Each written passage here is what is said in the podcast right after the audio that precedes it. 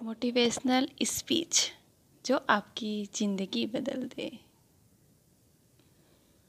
अगर आप उस इंसान की तलाश कर रहे हैं, अगर आप उस इंसान की तलाश कर रहे हैं जो आपकी ज़िंदगी बदलेगा तो खुद को आईने में देख लो।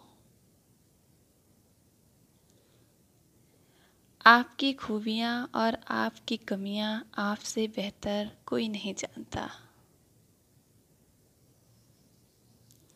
कभी खुद की तुलना किसी से ना करें, क्योंकि आपसे बेहतर कोई नहीं है। आज की हमारी पहली स्टोरी स्वामी विवेकानंद जी की है। स्वामी विवेकानंद जी एक दिन कहीं जा रहे थे। तभी बीच में नदी पड़ गया।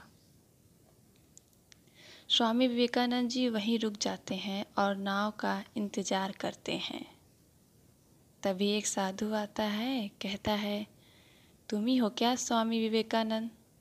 स्वामी जी कहते हैं हाँ। साधु कहता है, तुम तो इतने बड़े इंसान हो, तुम्हें कितने चाहने वाले लोग हैं। सुना है तुमने कितने लोगों की ज़िंदगी भी बदल दी है। तो तुम आज यूँ ऐसे यहाँ पे क्यों खड़े हो? स्वामी जी कहते हैं, मैं नाव वाले का इंतज़ार कर रहा हूँ, मुझे नदी उस पार जाना है। साधु कहता है, क्यों? बिना नाव के तुम उस पार नहीं जा सकते? स्वामी जी हंसने लगे। तभी साधु अपने पैरों से नदी पार करता है, बिना नाव के। उस पार जाता है और उस पार से वापस इस पार आता है। स्वामी जी से कहता है, देखा, मैंने बिना नाव का ही नदी पार कर लिया। फिर भी मुझे कोई नहीं जानता। मैं इतना ज्ञानी हूँ, मेरे पास इतनी शिक्षा है लेकिन मुझे जानने वाला कोई नहीं है। और तुम्हारे पास तुम्हारे पास अच्छी सोच है।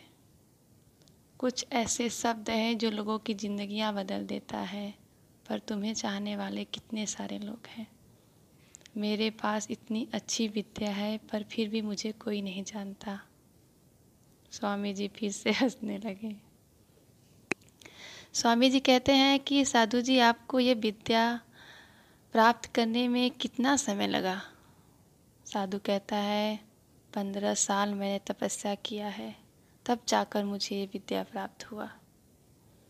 स्वामी जी कहते हैं अच्छा तभी नाव वाला आता है, स्वामी जी नाव में बैठते हैं। साधु से कहते हैं, आप भी आइए। हाँ पता है कि आप बिना नाव के भी नदी पार कर सकते हैं, पर हमारे साथ भी कुछ सफ़र कर लीजिए। साधु कहता है, ठीक है, अब तुम्हारी बात थोड़ी न मना करूँगा।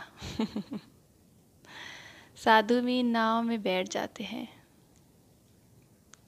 स्वामी जी और साधु जी नदी पार करते हैं, नदी के किनारे पे आते हैं।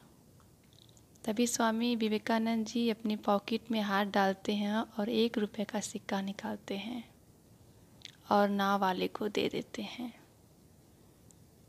पचास पैसे अपने और पचास पैसा साधु का।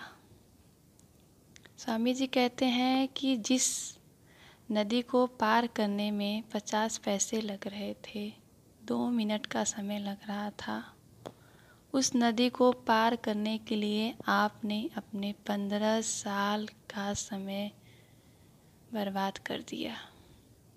वो पंद्रह साल आपने किसी ऐसे चीज़ में बर्बाद किया होता, जो आपके लाइफ में टाइम काम आता तो शायद कुछ और होता। स्वामी जी की बातें सुनकर साधु उन्हें देखता ही रह गया। साधु को समझ आ चुका था कि साधु के पास विद्या तो है, पर स्वामी जी इतना ज्ञान नहीं। तो अपना समय उस चीज़ों में बर्बाद करिए जिससे आपकी ज़िंदगी बदले।